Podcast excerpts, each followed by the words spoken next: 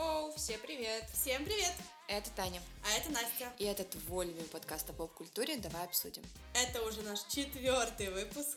Кошмар какой-то. Да, это наш четвертый выпуск. Ура, ура! И мы запрыгиваем в вагон хайпа и будем сегодня говорить про книжку «Щегол» Донны Тарт и про ее экранизацию. На самом деле мы уже долго планировали выпрыгнуть этот вагон, когда еще не было экранизации и не было вообще ничего, скажем так, но мы готовы поговорить об этом. Но мы надеемся, что вы уже сходили в кино хотя бы, потому мы выждали что... этот момент, чтобы вы все сходили в кино. Короче, сегодня мы все это обсудим с вами, поговорим. Мы обсудим то, как украинский мальчик испортил американского парня.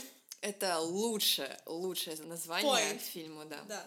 Ну, начнем мы, как обычно, с автора книги, с Донны Тарт, мисс Донна Тарт. А, Если вам интересно, просто зайдите, загуглите Донна Тарт и посмотрите, как выглядит эта шикарная женщина. А теперь посмотрели, зафиксировали, и эта женщина внесена в список самых стильных женщин. Ну, мы, в принципе, за.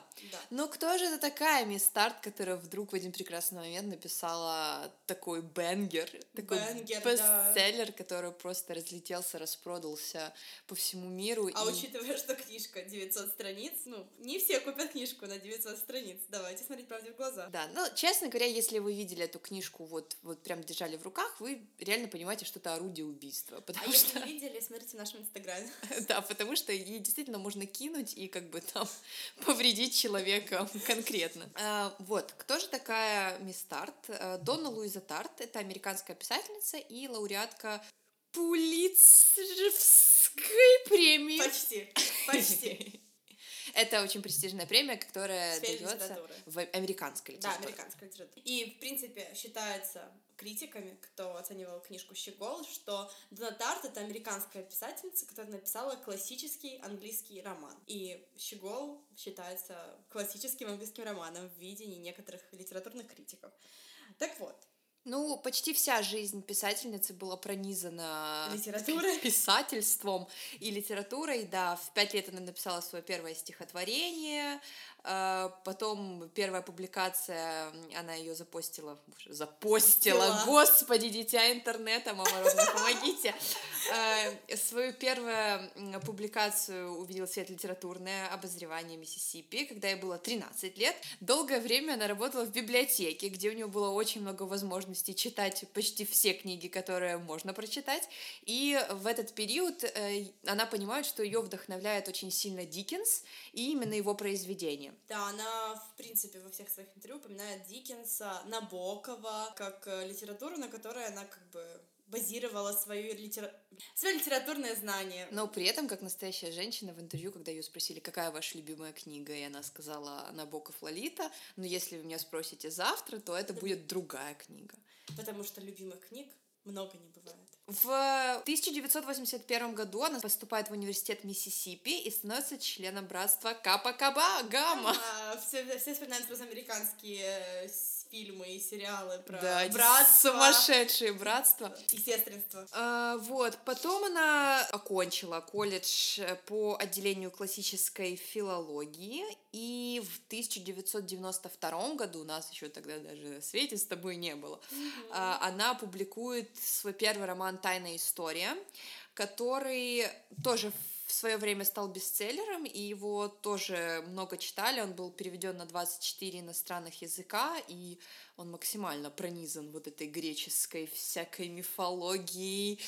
Э, И спустя 10 лет Донатарт публикует свою вторую книгу, роман «Маленький друг», которая тоже достаточно стала популярной, и мне кажется, после «Щегла» люди возвращаются к ней. Мы планируем, например, прочитать предыдущие романы. И спустя опять 10 лет на свет появляется «Щегол». Да, и вот Дона Тарт — это тот человек, который, знаешь, вот 10 лет я пишу книгу, но эта книга будет, не знаю, читаться не десятилетиями, а там целыми столетиями, мне кажется. Ну, она говорила в интервью, что ей нравится писать медленно, и она наслаждается процессом, э, поэтому она как бы не спешила после каждой книги. И так, что на минуточку, идею щегла она придумала еще когда писала маленького друга, то есть 20 лет назад, э, вдохновившись Амстердамом, э, событиями 2000 года, когда в Афганистане снесли Будду, и поэтому в это все смешалось в «Щегла» и появилась только в 2013 году. Ну вот еще вот к вдохновению, про которое ты сказала, еще важно добавить, что теракт 11 сентября тоже повлиял. Да, но она больше вдохновилась,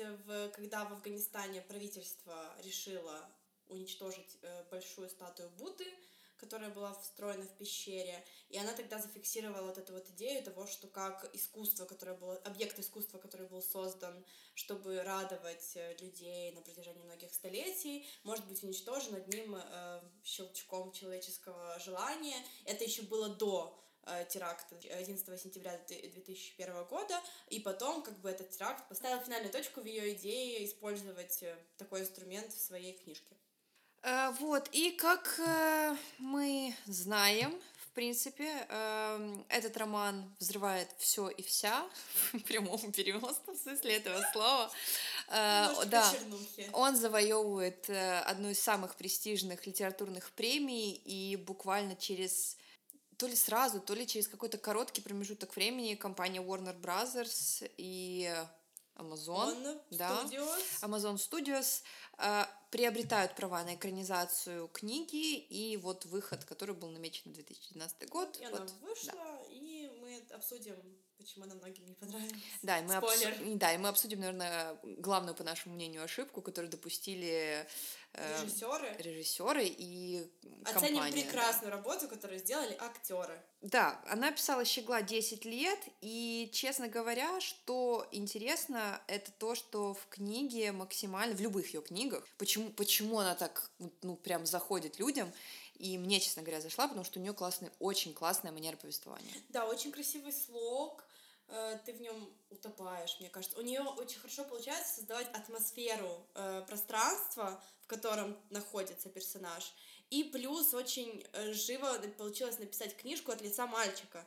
Мальчика, которому с 13 лет до взрослого парня, которому 20 3, если я не ошибаюсь, 24, э, в общем, нашего ровесника, э, и она прекрасно изобразила вот эту point of view своего персонажа и создала этот мир вокруг него, который красочный настолько, что ты то оказываешься в Амстердаме, то в музее, то гуляешь по Нью-Йорку или живешь у Барабуров, да. И чтобы вы понимали, э, эта книга, напомню, 900 страниц, эта книга была переведена на русский язык за 8 месяцев. Это на самом деле просто рекордный э, короткий период для таких объемов. И русскоговорящая аудитория еще очень долго пела дифирамбы Анастасии Завозовой. Которая ведущая одного из подкастов про книги. Книжный базар, если что. Да, за то, что она проделала такую титаническую работу, потому что очень круто 900 правда. страниц. Ну, правда. Спасибо большое.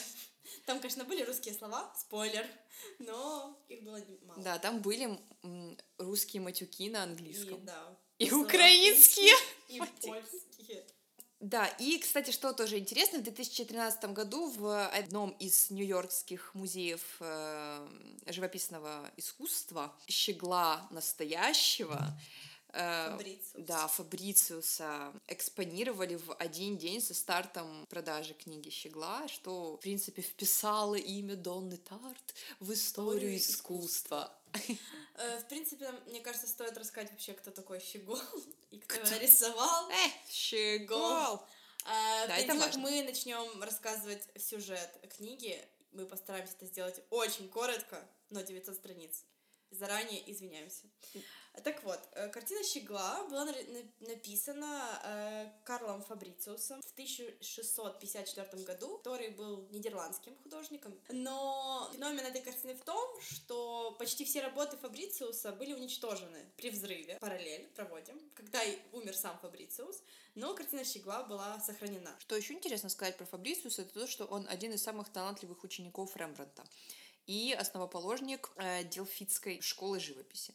И если Рембрандт предпочитал писать все свои картины в манере светлое на темном, то Фабрициус, наоборот, писал темное на светлом. И Щегол в этом плане абсолютно типичная и классическая для его стиля живописи картинам. И э, как вообще получился этот взрыв, как и так сложилось исторически, что на случай внезапного вторжения на каждом голландском городе находился определенный пороховой склад. И в октябре 1654 года произошел несчастный случай, и этот склад взлетел на воздух, а вместе с ним и треть города.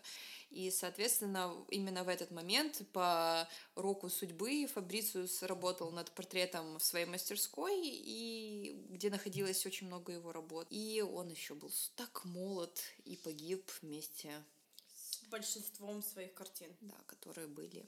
Сохранилось только 15 картин. Только 10 работ, 10? 10 работ 10. уцелело, и они сейчас очень многие находятся то в музеях, то да. Да, ну Щегол находится в музее в Гаге, поэтому если он будете... очень маленький. Он маленький, поэтому если будете бывать, э, заглядывайте, смотрите на него. Мне кажется, там сейчас очереди стоят на у него как на Мону Лизу. Я три слова еще расскажу, почему именно Щегол. Давай. Почему его писали? Почему? Щегол. Почему эта картина? Ну как, мы уже поняли очень много как бы параллель с смертью художником и художника и этой картины, но э, почему тогда писали Щегла? Почему в то время это было популярно?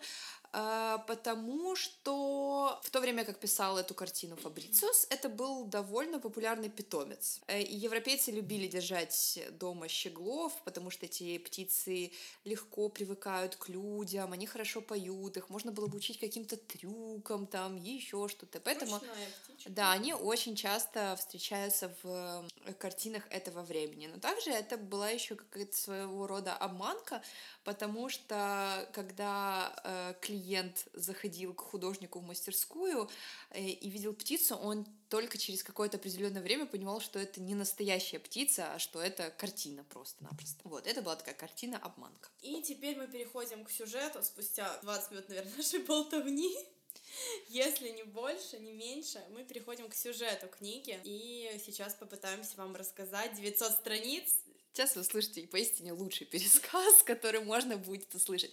Но э, сразу говорим о том, что прочитайте эту книжку обязательно. Да, эта книжка, в принципе, поможет вам поддержать почти любую беседу сейчас, потому что как бы она на хайпе, и все ее читают, как минимум, а как максимум это очень качественная литература, э, написана прекрасным языком и заставит вас э, заинтересованным, мне кажется. Очень небанальная история, Очень скажем небанальная история, да. Начнем. Нью-Йорк. Идет дождь. Тео, главный герой Щегла, такой тоже щегольчик, идет со своей матерью в музей на выставку голландского искусства. Они случайно на него попадают. Там висит щегол, который тоже щегольчик. И э, обращает внимание Тео в музее на старика, который со своей внучкой, дочкой, он не знает, Тео, рыжей девочкой, э, тоже рассматривает эту же картину. И Тео отходит в какой-то момент в сувенирную лавку, потому что мама попросила его что-то купить, а мама возвращается в зал с картинами, и происходит взрыв. Как только Тео приходит в себя, вокруг него пыль, он немножко от сотрясения мозга ведет себя странно, видит все странно, ничего нормально не слышит. И старик, вот тот, которым, которого он встретил, э, в своем тоже таком присмертном состоянии, я бы сказала, говорит Тео забрать картину Щегла, которая лежит на земле, Тео забирает картину. Да возьми мелочек. Да, возьми, ее уничтожат. Возьму. Ну, а что нет?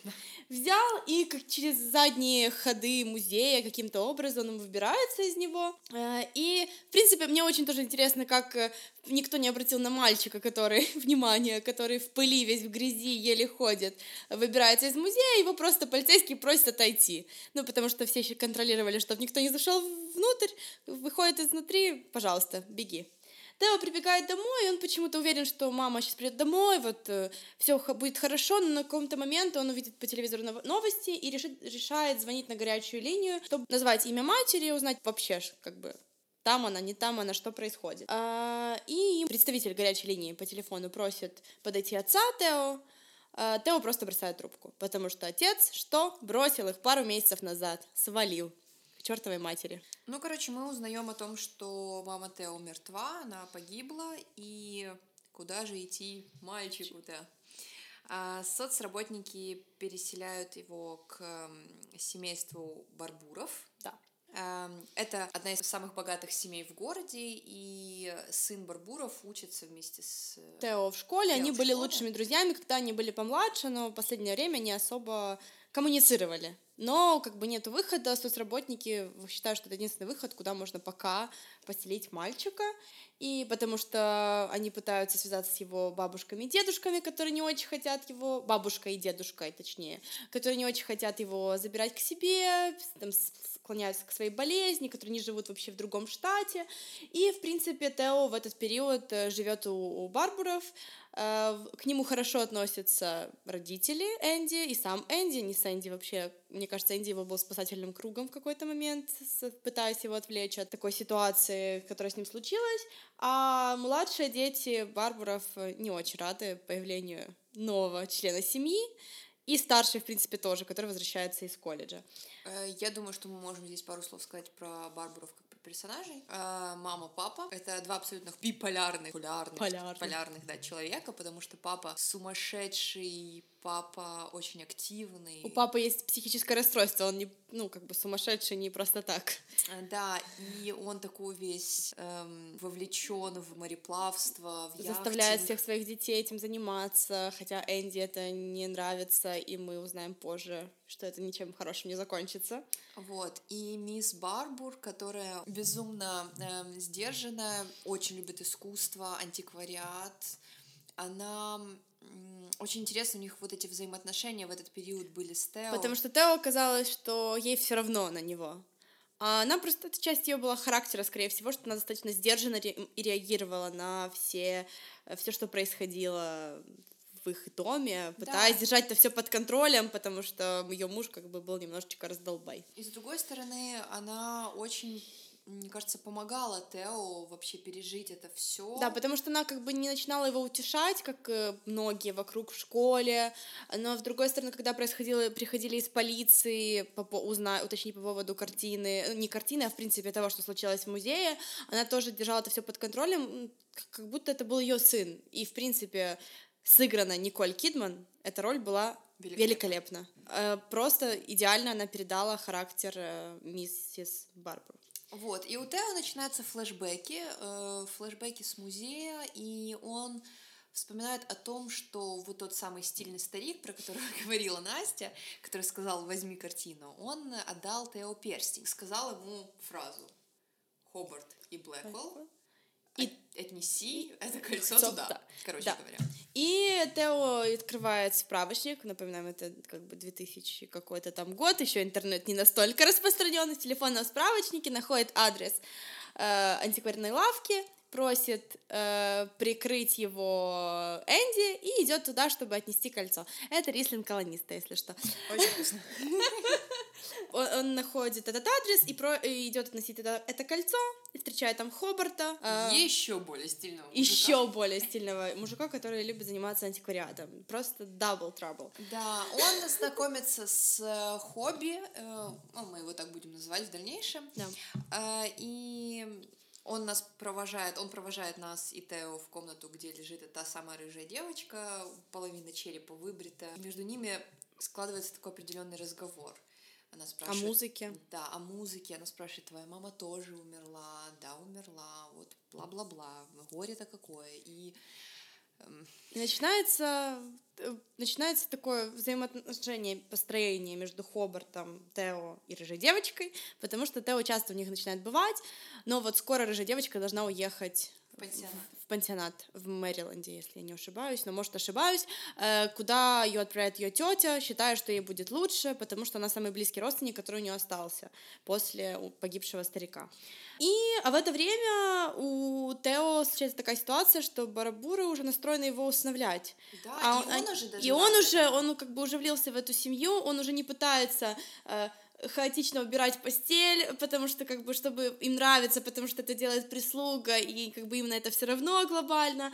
Э, они предложили ему поехать с ними на отдых летом в их загородный дом, но появляется он. Батя, да. Появляется Батя. отец. Неудачник. И появляется он со своей второй половиной. Да. Кассандрой. С Кассандрой, которую исполняет Сара Полсон. Вау. Да, вы ее можете знать по любой, любому сезону американской истории ужаса. Американской истории преступлений э, и по Ocean 8. Точно, она была в Ocean 8, в женской версии. Uh, вот. Uh, и кто такой батя? Отец, неудачник, актер, неудачник, гэмблер. Uh, который как бы пытается что-то крутиться. Кассандра... В Лас-Вегасе. Кассандра работает в официанткой. Да, она работает официанткой, но по сути она не работает официанткой, потому что она торгует наркотиками. Да. Вот, и они переехали в... Они живут где-то в Лас-Вегасе. В пустыне. в пустыне. В принципе, как и все, ну, за пределами Лас-Вегаса, который мы знаем из кино, там, где, эй, казино, Эйфелева башня и так далее, находится Лас-Вегас, который находится в пустыне, там, где пустые дома в пустыне, и там, где живут на улицу из 10 домов, заполнен один, потому что они дешевые, большие, и там живет отец с Кассандрой, точнее, это дом Кассандры. Mm-hmm. А, и Тео со своей картиной, чемоданом картин и книг, уезжает благополучно в Лас-Вегас и идет в школу там. И появляется Борис. Наш любимый персонаж просто от, от Я кудряшек. До... Борис, простите. Да. Короче, это Борис. Украина, польско, русский паренек. Не понимаю, где там появилась русская, но точно помню, что мама полячка, папа украинец. Шахтер. Шахтер. С, Донбасса. С да. Донбасса это наш референс, если что. Ну просто шахтер, папа шахтер. Э, и, в принципе, Тео немножко забивает на учебу, потому что у него полярный класс, как бы ему не нужно стремиться хорошо учиться, как он делал это в хорошей школе в Нью-Йорке.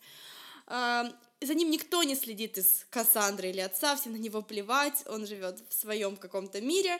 И они с Борисом, который называет его Поттером. Поттером, да.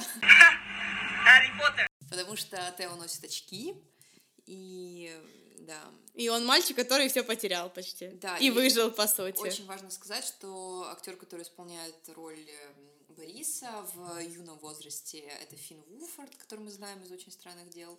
Он безумно круто передает этот русско-украинский, английский акцент. Да, и э, они начинают, в принципе, пить водку, э, смотреть ТВ-шоу, есть китайские крылышки, которые Кассандра приносит с работы. И они начинают принимать наркотики. Марки, таблетки, траву, все, что можно себе представить. Да, это вот такой период, там, где... Но... Я так рада, что это рассказала. Да, ура, дети принимают наркотики. наркотики. А... Вот поэтому украинский мальчик испортил американского очень, очень смешно, когда э, Борис рассказывал э, Тео о своей родине, Украине, что там нету горячей воды. Ну это да, это были лучшие референсы про Украину без горячей воды, про то, что когда к нему кто-то приходил вымогать деньги, он точно с Украины, э, потому что он вежливо вымогает деньги. Все матюки. И все русские, украинско-польские матюки были использованы в этой книге. Э, Свою девушку он называл котику. В общем, наши люди всюду. Интересно, чем Донна Тарт или кем Донна Тарт вдохновилась, да, когда тоже интересно, потому что она в интервью не упоминала как бы природу Бориса, что хотелось бы узнать. Э, и, в общем, в принципе, э, Тео с Борисом узнают, что отец э, Тео должен денег, потому что к ним приходят домой как бы вежливо вымогая деньги, и поэтому Борис сказал, что этот человек, наверное, тоже украинец. А, и приходит известие, что отец Тео разбивается в автокатастрофе. И, и Кассандра в слезах, под наркотиками, своими подружками, и Тео решает, что ему нужно валить оттуда скорее, потому что он как бы сирота, и Кассандра, скорее всего, отдаст его в какой-то приют, в общем, чтобы им занимались службы. Он собирает свое барахло, забирает деньги у забирает Кассандры, собачку. таблетки, собачка. Мы забыли важный факт. У Кассандры была собачка. Поппер. Поппер, да. Поппер. Сладкий такой белый пирожок, которого мыл только и любил Тео. Э, он собирает вещи, говорит, Борис, поехали со мной, Нью-Йорк я тебе покажу, увидишь Нью-Йорк. Борис пытается его остановить, давай подумаем, завтра, завтра. Тео ничего не понимает, э, собирает свои манатки и благополучно уходит на автостанцию. Да, но перед уходом э, случается такой очень интересный момент, как по мне, который, мне кажется, ну, никто так как бы не рассматривает. Борис говорит, что я должен сказать тебе кое-что, но он так этого не говорит, и перед тем, как э, Тео садится в такси и уезжает, он его целует. если что, сказать он был не то, что он его любит, а кое-что другое, что мы узнаем через пару лет. Вот, и Тео уезжает, возвращается обратно в Нью-Йорк. Понятное дело, что ему некуда идти. И он идет к хобби. Да, он идет к хобби. И, в принципе, до этого он узнает, что его мама оставила ему деньги на образование, он связывается с адвокатом, через хобби организовывается так, что он получает образование заочно, экстерном, в общем, как-то так. В колледже он учит русский язык и русскую литературу. Потому что Борис. Он читает. Он хочет, хотел, да, выучить э, язык, чтобы можно было коммуницировать с Борисом, хотя они не поддерживали вообще никакую связь на протяжении как бы всех лет. Он начинает заниматься антиквариатом, и мы оказываемся 8 лет ahead of us, когда на улице случайно Тео после встречи такой стильный, Э, Наркоман на минималках. Да, в принципе, так и есть. Э, идет и встречает одного из барбаров, Плата, старшего брата. Да, такого раздолбая. Э, в фильме очень красивый актер. Очень красивый актер. Да, на самом деле все, наверное, актеры. Вообще все актеры красивые. справились прекрасно со своей ролью. Прекрасно. Особенно Борис. Мы не можем украинские корни, как бы, хотя их выиграл британец, но очень похож на украинца, мне так кажется. Да. Это была минутная ставка девчачьего разговора. Плат ему сообщает, что погиб отец и, и Энди, Энди его лучший друг. друг, на корабле. Они разбились. Они утонули. Они утонули. Ну да, они утонули, перевернулась лодка, яхта, я не помню точно что детали. Э, и Тео в шоке, потому что они с Энди на каком-то моменте его кутений в Лас-Вегасе потеряли связь, хотя они переписывались в письмах. И э, Плат позвал его домой, потому что мама будет очень рада тебя видеть. И, в принципе, Тео попадает в дом, где он, по сути, провел очень важный этап своей жизни, рефлексию на смерть своей матери. Э, и он э, повстаревшую мисс Барбур, которая уже не устраивает всякие пассажи, светские вечеринки, она почти весь время проводит в кровати, читает книжки и рефлексирует на то, что она потеряла своего ребенка, которого она считает, что она недолюбила или не понимала так, как других людей, потому что и своих детей, потому что, правда, Энди очень выделяется на фоне этой семьи, такого пафоса, которая там была. И она очень рада видеть Тео, она э, пускает слезу, они разговаривают о Энди, и, в принципе, Тео такое ощущение, что он как бы встретился с очень близким человеком, и так и есть, потому что, как мы уже говорили, у них образовалась особая связь, потому что она в какой-то момент заменила ему мать. А, и он часто начинает ходить к ним в дом, и в этот момент, в этот период, точнее, у него происходит встреча с Люциасом, которому он продал комод.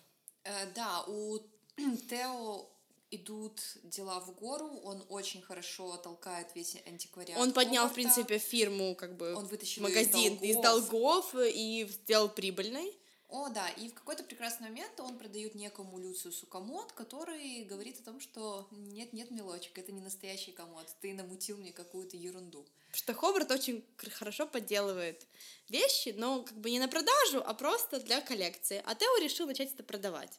Э, и, в принципе, Люциус ему говорит нет-нет, э, давай деньги, а потом Люциус предлагает ему другую претензию, говорит, я все знаю, ты был там на взрыве, картину давай, а Тео, такой, что? Что? Что? Какую картину? А он ему показывает статью, как картина где-то профигурировала во Флориде в какой-то разменной как разменная монета при какой-то сделке, и он такой того думает, «Хм, она у меня в хранилище тут в Нью-Йорке, типа, пиздишь? Пойду посмотрю на нее. Пойду посмотрю. Нет, он, не... он пошел ее обнял, поплакал и ушел, он ее не открывал. Точно, точно, да. А, и, в принципе, вот так и все длится, мутится. Люциус не хочет как бы брать деньги, требует у него картину, он не знает, что ему делать дальше, говорит что-то Хобарту, нет. И, кстати, в его жизни, если что, осталась рыжая девочка, которая живет в Лондоне, со своим странным парнем, да. э, не может заниматься музыкой, очень грустит, и они и Тео в нее безумно влюблен. Но при этом у него готовится свадьба с э, Китси. дочкой, да, дочкой э, Барбур Китси. Вот и... прекрасные имена, видите, Китси, Плат, один Энди был там нормальный. Нормальный, да. да. И вроде как бы мы чувствуем, что эти отношения как бы есть, ну, как но бы на самом деле их нет. нету, и это больше похоже на брак по расчету. И так и окажется. Да. Со стороны больше Кити Тео, в принципе, мне кажется, просто плывет по течению. Ну, его, жизнь, его жизнь вот так вот швыряет туда-сюда. Тео спит с Китти, но любит рыжую девочку. девочку да. А Китти спит не только с Тео. Да. Так вот, а, у него готовится свадьба, и У Тео начинается ломка, потому что нервы, как бы этот Люциус... рыжая девочка со своим парнем. Рыжая девочка, ну и как бы тут, да, не пойти и не на... Полирнуться. Да, не полирнуться наркотой. Вот. И он идет к своему дилеру, который говорит, да нет, на самом деле там у меня нету, есть у другого человека. Вот ты, там короче, в баре, в бар, она узнает, найди». найди ту, ту, ту, он заходит Короче, в он бар. заходит, он Польский бар. едет, да, в какой-то, в какие-то дебри, заходит в этот польский бар. Наверное, и, это был Брайтон-Бич. и тут появляется Борис. Точнее, Борис там сидит и слышит, зна- слышит знакомое. Это знакомое БББ. И когда ты И говорит, в процессе, да, покупания наркотиков, он слышит, Поттер! В общем, садит его к себе. Ну и все, и тут пошла. Водка, селедка. Водка, селедка, да, огурчики. Наш типичный вечер. Чем ты занимаешься? Ну, Тем, то, тем, сям. тем. А Борис такая, украинская мафия. Наркота, оружие, девочки, Воротники киховые. Э, так, в принципе, и живет Борис. Э, и они с Тео кутят, пробуют наркотики очередные, как бы как и начиналась их Они начинают вспоминать свои вот эти вот всякие... Похождения. Да, моменты, про их посиделки, ну, начинают расспрашивать про жизнь друг друга. И в какой-то момент они напиваются очень сильно. И Борис говорит, ну ты тогда уехал, я тебе кое-что не сказал. И что он не сказал? О Что, что- что он забрал картину. Да, он забрал картину, А Тео такой, я ж тебе про нее не рассказывал. и он говорит, что ты показал мне там Как? во время да, очередного Кутежа? наркотического припадка, ты мне ее показал. Да. Вот. И Борис ее забрал, и не успел ему это сказать перед отъездом, и картина так и оказалась разменной монетой в разборках во Флориде. И что же делает Тео? Он, конечно же, не хочет в это верить. Он бежит, сверкая пятками в свое хранилище, разрывает упаковку и видит, что Там, там, лежит учебник, по физике или по науке. Политология. В общем, учебник. А, Да, политология, учебник, который учил Борис, чтобы сдать экзамен по американской истории как э, иммигрант. Точно. Да, это была политология. И, конечно, у Тео шок. Он зол, Он зол, он ненавидит даже в какой-то мере Бориса, потому что он украл то... то, что у него связывало его с матерью, как Ну, это- казалось. Это, на самом деле самое важное, что есть у него в жизни. Да, у него, в принципе, как бы, не- ну, его жизнь очень сильно помотала, как я сказала, со стороны в сторону, и, как бы, у него, оказывается, его э, важного элемента его жизни не было с ним 8 лет, он об этом даже не знал. Он боялся открывать эту картину, чтобы на нее дышать неправильно, потому что в книжке описывается, что он читал, как правильно хранить такие картины, во что их обматывать, хлопковая простынь и так далее. А тут, оказывается, Борис 8 лет э, построил свое состояние именно на его картине. А, И тут начинается самое интересное. да, тут он, Тео еще узнает, что его невеста изменяла ему с парнем Томом, из-за которого его вызвали тогда в школу, когда погибла его мать. А, Он наезжает на нее, она ему говорит, ты думаешь, я не знаю о том, что ты как бы наркоман, и как бы у нас брак по расчету, давай смотреть правде в глаза, мама будет очень рада. И состо- состоится их помолвка, там находится друг Люциуса, которому Люциус уже начинает распространять слухи, что они делают подделки. Тео понимает, что можно сказать, все это хобби, все еще картина в голове, и тут опять И тут появляется Борис. меховой и говорит- воротник. И говорит, Мы едем в Амстердам. мы едем. Он говорит, куда? Он говорит, в Амстердам. Поехали. Поехали. Скажи, что тебя не будет два дня. Он подходит к Китти, говорит, меня не будет два дня. Давай Она говорит, у нас фотосессия. Он говорит, ну, ты сама справишься, поехал я. Пошел, взял деньги, паспорт, сказал хобби, что он все решит э, по поводу антиквариата, по поводу щегла, хобби узнает чуть позже. Э, и они отправляются в Амстердам. Здравствуйте. Э, Наркоманы отправляются в Амстердам. Все, в принципе. А, и нас сопровождает все это время водитель Бориса, Юра, Юра. тоже свитер, пальтишко, меховой воротник, все как нужно. О, про стиль вообще мы поговорим отдельно. Да, и тут начинается действительно самое интересное. Борис рассказывает, э, расчехляет вообще Тео, какая схема. Там такая схема, что не читаю, мы ее не перескажем вам. Да, там есть Саша, там есть китайский мальчик, там есть 100-500 банд, которые как бы эту картину имели, меняли и так далее. Короче, грубо говоря, эм, Вам нужно прочитать книжку. при обмене картины на деньги Её бы отдали. так, э, случается так, что Тео убивает одного из бандитов. Да. А Бориса ранят в руку. Они садятся в машину, договариваются расходиться. Борис сказал, что он все решит. Тео приходит в свой отель, где он поселился. У него... Начинается экзистенциальный кризис. Ну еще, он убил человека, как бы картины нет, Борис непонятно где, паспорт у Бориса в бардачке. Он застрял в Амстердаме. Он пытается отмыть свое пальто от крови, э, потребляет таблетки, заказывает еду в номер, э, читает газеты на голландском, не понимая, что там написано. И он решает совершить самоубийство. Э, и он как бы уже готовит порцию таблеток, запить их водочкой.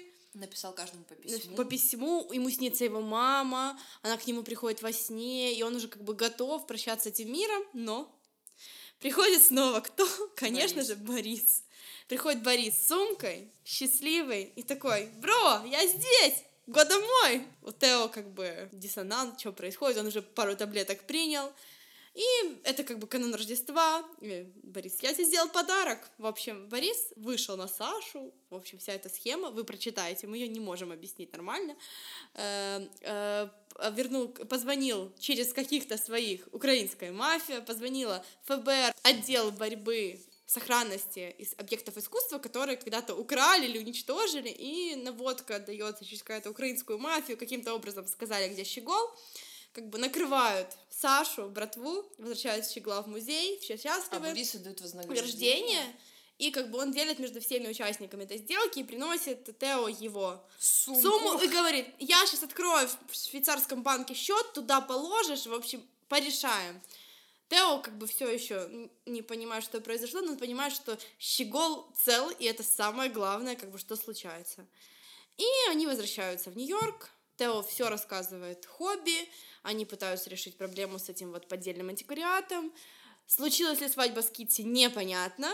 Вообще, нам ничего не понятно. Непонятная концовка, потому что она очень аллегоричная, она очень философская, потому что как только после того, как э, Борис и Тео возвращаются в Нью-Йорк с деньгами после финала всей этой схемы у нас идет определенный философский, философский блок размышления о Тео, а вообще о, о значении вещи. О значении вещи. То есть мы не понимаем, что там на самом деле. Да, то есть, то есть там так и говорится, что как бы свадьбу с Китси отложили как бы или нет. С рыжей девочкой они еще до этого обсудили, что они не могут быть вместе, потому что они пережили то же самое. Э, Все, что мы знаем, что картина в безопасности. Тео в Нью-Йорке, Борис, ну, украинская мафия, то там, то сям. И вот на этом заканчивается книга. Ладно, мы рассказали вам, пересказали э, книгу. Теперь я думаю, что настало... Время поговорить просто. Э, минутка, ваша любимая рубрика, наша любимая рубрика «Минутка символизма». И мы поговорим с вами о, о терактах в культуре, о истории украденных картин, как это все влияет вообще на наше На параллели с Гарри на Поттером. Да, параллели с Гарри Поттером. Вообще, э, я расскажу, что такое МакГаффин. Вот, поэтому вперед. Let's begin. Uh, хочется поговорить про феномен фиксирования терактов в культуре, потому что, как мы знаем, история терактов достаточно короткая в мировой истории, потому что это новый вид проявление насилия, ну, достаточно новый, а, и а, э, очень важно, когда общество может рефлексировать на теракты, потому что это говорит его о свободе, о его понимании, в принципе, социального спектра, потому что, например, если можем проанализировать, в Америке после теракта 2001 года пошел бум контента, книг, запредельно громко, например, э, которые э, описывали ситуацию. Э, книга французского писателя Бакбедера про тоже взрыв, про отц, историю отца и сына, которые наблюдали взрыв в башне. И поток фильмов, который происходил после других терактов, в, и во Франции и так далее. Потому что, например, если мы сравним российское общество, которое очень тяжело рефлексирует в культурной из-за несвободы как раз того общества. Например, то, что случилось в Беслане, только вот какой сейчас год, 2019, только сейчас Дудь, если не ошибаюсь, снял про это кино, это как бы это YouTube, не массовая культура, не свободная, по сути. Э, потому что в нашем обществе мы тоже можем понимать, когда какие-то важные социальные явления, как, например, у нас был Майдан, он начинает отображаться в культуре, в книгах, в фильмах, война, которая перманентно как бы окружает нас в контенте, который мы поглощаем э, культурном. И поэтому, мне кажется, очень важно, что э, Щегол является таким продуктом последствий тоже 2001 года, просто он вышел в 2013 году, э, но на очень сильно на Адону повлиял именно зарождение таких, к сожалению, не очень хороших явлений, как э, насилие в мирное время, скажем так. Да, и мне кажется, пассаж, что но она очень круто именно в «Щегле» вот раскрывает этот момент, да, вот этой терактов, вот, вот да, вот все было хорошо, мальчик с мамой шли в школу, и тут просто буквально доля секунды, и вся его жизнь поделилась на до и после. Да, и в принципе мы просто, ну как бы в нас, мы все время видим новости о терактах, но по сути от его последствий страдает каждый человек, который рядом был, видел, умер у кого-то близкий человек. Э, и вот это история одного мальчика, у которого погибла мама. А мы можем себе представить, сколько жизней было покалечено, разрушено чем, чьим-то актом насилия. Да, и очень классно, что Э, ну, для нас таким явным примером именно такой качественной, правильной рефлексии на эти вещи есть именно американская культура. Да, потому что в Америке, ну, это демонстрирует свободность общества, культуры, которая, ну, не, не подходит никакую цензуру. Я бы даже сказала, что это смелость принятия своей истории. Да, это, да, это возможность пережить то, что случилось, и оно дает возможность, э, возможность, опять-таки, э, каждому члену общества по-своему порефлексировать и прочитать, посмотреть, восприять через музыку, фильмы, книги, рефлексию других людей. И ты, ну, вот в этом, мне кажется, правильно такое, ты не один в, этой, в этом всем, мы все это пережили. Потому что чем больше есть возможности это прорефлексировать, тем легче, мне кажется, в какой-то степени перебороть. Э, и на таком грустном пассаже мы перейдем к чему-то более к другим параллелям Щегла. Да, про украденные картины. На самом деле, почему этот роман еще очень интересный не только из-за своей сюжетной линии, не только из-за того, из-за интересности своих персонажей, не только из-за невероятного стиля писательницы, но и за вот эти моменты, которые она как бы цепляет, может быть, второстепенно, может быть, не второстепенно. Мы уже рассказали о теракте в культуре, и сейчас мы поговорим о феномене популярности украденных картин. Вот, почему же они все-таки были такими интересными и вот как вообще вот... может, ну, как то, что картину украли, может сделать ее популярной. Это ну, история да, Мона Лизы, да, например. Спокойно, да. На самом деле все мы знаем такие яркие шедевры искусства, там, как Мона Лиза. Которая как... была вообще не популярной до того, как ее украли и помотали Ладно. по свету. Скажем по секрету, Мона Лиза висела в бане. правда, это чистая правда. А, мы все знаем крик э, Мунка, мы все знаем портрет Якоба де Гейна Рембранта. И все эти картины объединяют один прекрасный факт. Их украли. Они были в свое время украдены.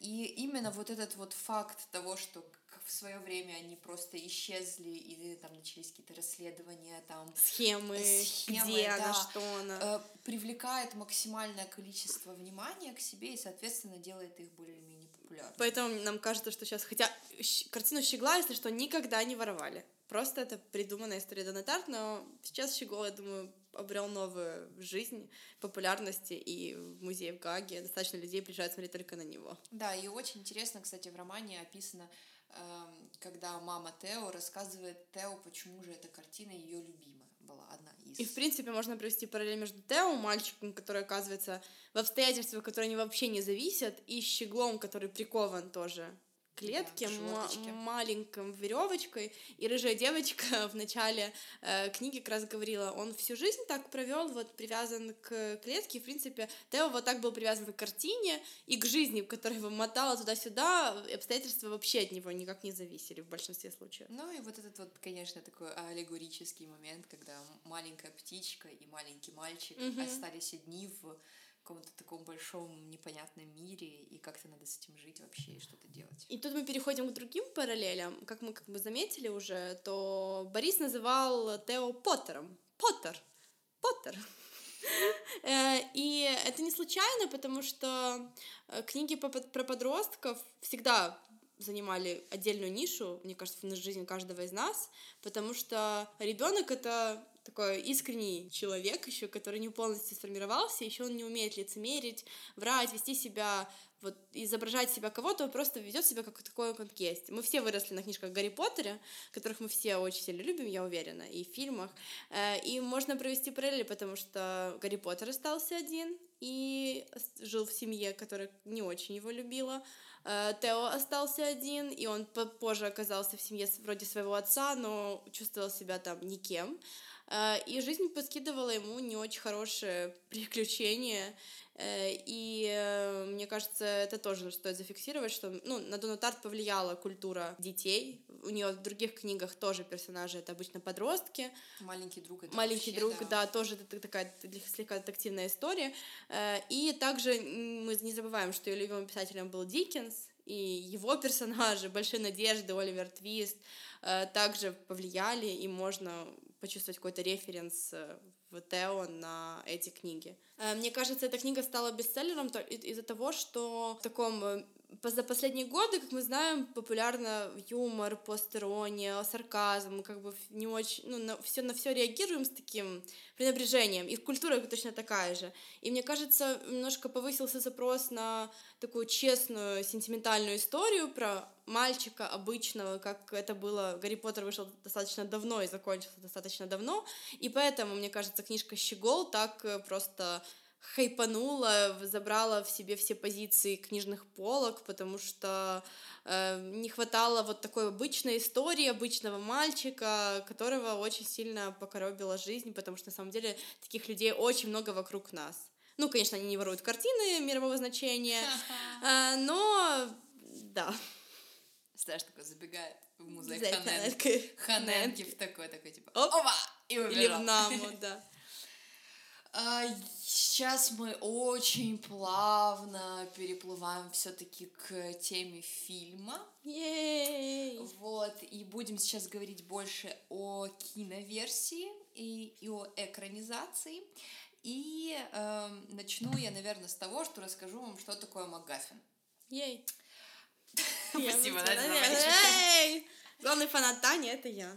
Спасибо. А, вот. Что же такое МакГаффин?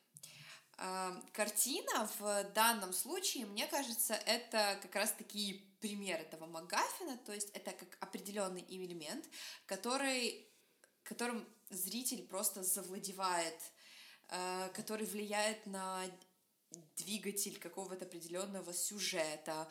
То есть, иными словами, это то нечто, что является катализатором всех событий в фильме. И это некое воплощение мечты или некая угроза, Э, или же какой-то тайный символ, как у нас было, да, вот как персонаж наполнял ее какими-то, ну, такими смыслами просто там запредельными, который просто переносил э, всю память о матери, всю любовь к своей матери просто на этот, на этот холстик маленький. Вот, и... Small. Да, это самое интересное, что именно этот термин МакГаффин Э, внес в оборот режиссер Альфред Хичкок. Он на одной из своей лекций э, рассказал о этом термине своим студентам. Вот это очень классный прием. Это, не знаю, там, например, как эм, хрустальный череп в Индиане Джонсе, в хрустальном черепе. Э, что-то такое очень невероятно важное, вокруг которого крутится весь сюжет. Или как этот чемодан в криминальном чтиве, которые должны были принести Марселу mm Этот фильм действительно ждали, эту картину действительно желали. Но все, все как бы понимали, что очень сложно 900 страниц сделать достоверную экранизацию. Но... И мне кажется, именно и это вот ожидание очень сильно покоребило режиссеров, потому что они настолько пытались впихнуть в фильм все, что он вышел, ну, никаким. Ну, Но... типа, он вышел в комплексе отдельно вот какие-то элементы очень хорошим, но в комплексе, то есть ты после него выходишь пустой. Но с другой стороны, я могу где-то понять режиссеров, на которых просто давила конечно, конечно. вся шедевральность этой книги, вся ее подробность, вся ее... Хайп этой книги, опять-таки. Да, Все да. ждали эту экранизацию, и... Э, Но я тебе хочу сказать, что когда вышел первый трейлер и второй трейлер, у меня было явное Эм, ну, такое очень хорошее ожидание. Ну, трейлеры были хорошие, смонтированы очень хорошо. И, и актеры. И актеры, да. И мне вот кажется, что главная ошибка эм, Warner Brothers и Amazon Studios то, что они могли пожлобились на сериал. Сделать сериал. Это был бы прекрасный пятисерийный сериал, который вот бы начался, продлился пять серий, вышел бы на Амазоне, его посмотрело гораздо больше людей, наверное, потому что хайп на книжке, как бы мы помним. А так это вышло провальное кино. Не провальное, как бы по, как кино, но провальное по бокс-офису, как минимум. Что мы можем сказать? Что главные какие-то сюжетные моменты фильм отобразил. Вот, мне кажется, ну, я в многих как бы фидбэках слышала, что вот и в этом, может быть, был минус режиссера, что он пытался все засунуть в фильм, из-за этого он вышел такой обрывистый, что нужно было набраться смелости и порезать элементы, которые как бы не имеют никакого значения. Ну, как минимум, вырезали девушку Бориса, на том спасибо. А, потому что, ну, глобально она для сюжетного какого-то эффекта не имеет малейшего значения. Мне а, кажется, они по большей мере вырезали эмоции персонажей. Вот, это было... Причем э, актеры рабо- сработали идеально.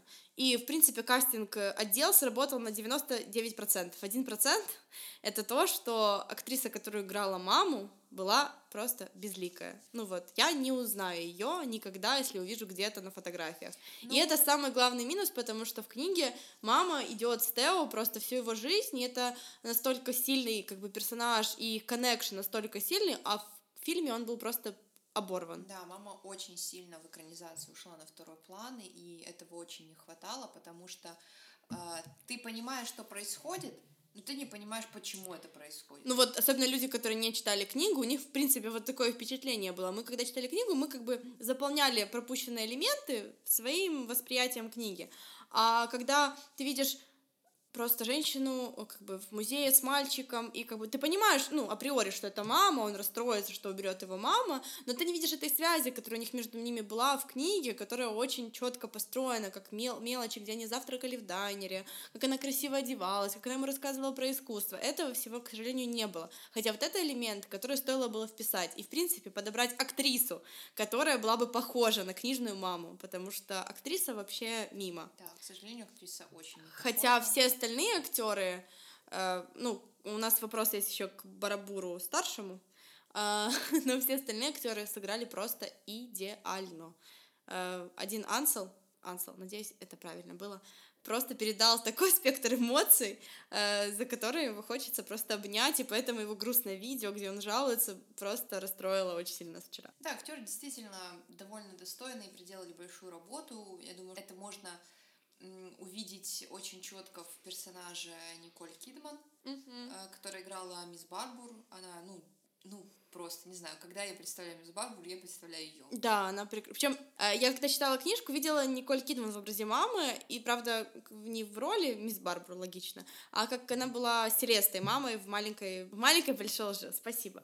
А, а тут вышло, что мамы, в принципе, не, у нее не было лица как будто, ну вот у меня такое ощущение, и что трейлера было, мы с тобой тоже это обсуждали, когда уже прочитали книжку и поняли, как бы, кто есть где в трейлере, что от самого фильма. Хотя вот тот же Ансел, он, например, он читал книжку около 10 раз, mm-hmm. перечитывал, и считает, что это его лучшая книжка, которую он читал. Э, он специально худел для роли, потому что наркоман.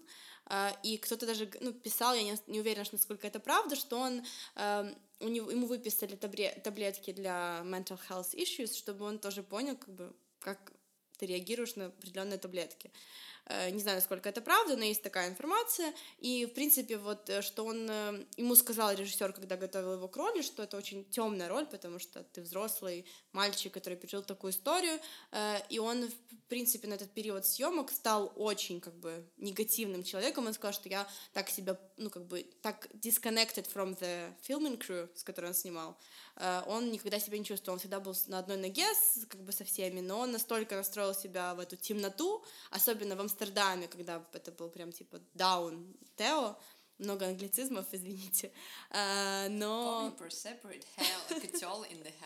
Of course. Uh, и он настроился на такую, такой спектр эмоций, uh, и очень вот жаль, что работа актеров была недооценена, э, из-за того, что критики решили просто написать о плохом, что есть в фильме. Хотя хорошего там тоже очень много. Например, э, мы уже обсуждали визуальную часть. Да, визуальная составляющая, ракурсы, декорации, декорации костюмы все это ну, настолько невероятно. Это очень вдохновляющий фильм в плане визуальном. Если вы такой же супер визуал, визуал да, как я, вам очень сильно понравится. Вот, да, действительно, чего не хватало очень сильно по сравнению с книгой, это эмоций, эмоциональной составляющей. Просто, ну, вот фильм вышел как пересказ э, по сюжетной постройке, просто там сбилось ну, построение, как вот мы как вам пересказали, взрыв, все было очень логично. С одной стороны, были очень красивые ставки флешбеков с маленького Тео на взрослого Тео. Мы еще, кстати, не сказали про то, что Они маленькие актеры прекрасно, во справились своей ролью. Я не выговорю сейчас именно имя мальчика, который играл Тео, а, но они прекрасно справились со своей ролью и очень похожи со взрослыми актерами, э, и видно, что, ну, по видео с интервью, что у них образовался такой connection переходный, и что тоже ребята читали очень книгу, э, и, но все равно из-за того, что монтаж был такой, может, тут дело в монтаже было, что сюжетная постройка была хаотичная, то есть мы начинаем уже фильм с того, что был взрыв, и как бы Тео оказывается новой территорией. А потом мы уже видим флешбеки к взрыву, и как бы мы очень не резонируем с ним, если мы не читали Скажем книгу. так, да, вот тут вот в чем, мне кажется, основная, основной нюанс, когда мы говорим о экранизации, это те, кто не читал книгу, возможно, воспримут экранизацию как хороший фильм, почему бы и нет. Но с пропусками. С пропусками, да. Ну, с какими-то недопониманиями mm-hmm. и какими-то там, да, гэп. Гэп. Боже You're мой, ты заразна! Вот, но для тех, кто читал книгу, и для тех, в особенности, кто любит эту книгу, эта экранизация, конечно же, не полностью отображает. Она неплоха, то есть бывали хуже. Как бы ты понимаешь, что 900 страниц, э, очень большой, опять же таки, повествование идет от лица одного человека. Ты не, ну, я не, как бы, режиссер выбирал, как ему строить построение и так далее. Она неплоха, ну, как бы, я тоже не разделяю мнение критиков, что это она прям отвратительно, ужасно и так далее. Мне кажется, большинство этих критиков, честно говоря, не читали книгу, они просто один кто-то написал, и все уже просто прокопипастили ревью на основании просто там своего какого-то личного, может, восприятия как фильма, э, но э, она, конечно, не дотягивает до идеальной экранизации, как, например, многие другие. Увы. Но книга 900 страниц. Да, ну вот все-таки ее кейс это проблема слишком больших ожиданий из трейлеров и из книги. И э, это как бы золотое правило. Если ожидания завышены, как правильно правило, ты окажешься разочарован их результатами, потому что ну, всегда не оправдает то, что вышло на итоге. Вот. Поэтому... Но мы все равно, несмотря на этих критиков, э, будем всегда советовать вам ни в коем случае, никогда не читать никаких а, ревью, никаких рецензий, никаких там мнений критиков перед походом в кино, потому что ваш поход в кино должен быть максимально с чистым разумом. А им платят за то, чтобы они критиковали. Вот, и мы подходим к концу, и мы хотим сказать наше общее мнение по поводу этого всего. Книга, конечно же. Хороша.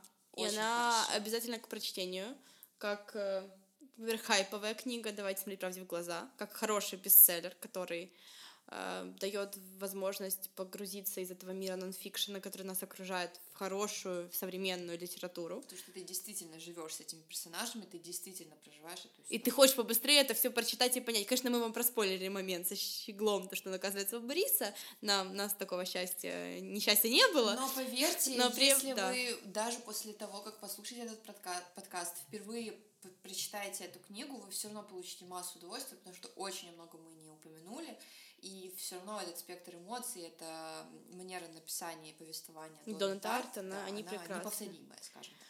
А, и э, фильм, он хорош, э, он не лучший, не хуже, он просто видение режиссера, которое вышло немножко не таким, как бы хотелось большинству. Э, актерам аплодисменты, они прекрасно справились со своей ролью. Э, увы, мы уже проговорили все, что нам не понравилось, коротко.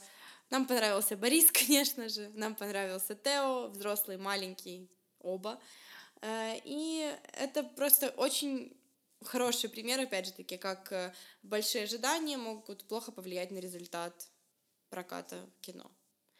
Поэтому Читайте книги. Смотрите фильм. Любите искусство. Любите искусство. Сходите в музей. Ханенки. Вдохновитесь. Или в музей в вашем городе. Оставайтесь на связи. Пейте Пейте кофе кофе в многоразовых стаканчиках. Таня, И Настя. пока!